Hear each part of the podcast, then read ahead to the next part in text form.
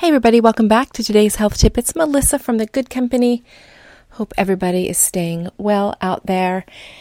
Today, I want to talk about just that. I want to talk about staying well. I want to talk about this whole pandemic and how things started and how we all started off with these great intentions and everyone was going to tackle these projects and get super healthy and communicate better and um, and then we kind of petered out, and there was a lot of messaging out there that said, like, now is not the time to try to, you know, tackle the world. We just need to take care of our mental health.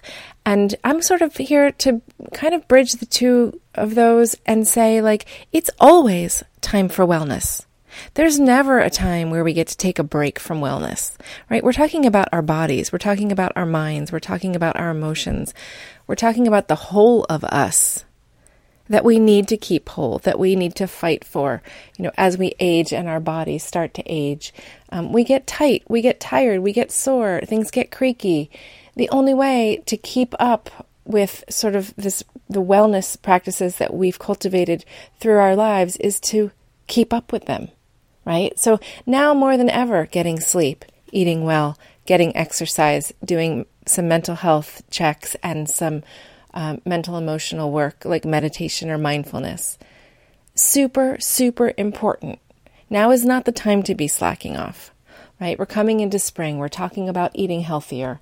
It's time to get outside and get some movement. Getting good sleep is is the only option, right? We shouldn't be. There's nothing to do anyway. So staying up until one in the morning watching nonsense on TV is a giant waste of your time. Get your sleep.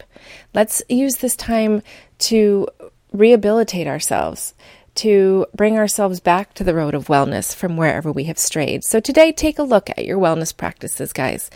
Think about where you're lacking. Think about where you've slipped, because we all have. I have. We're all human.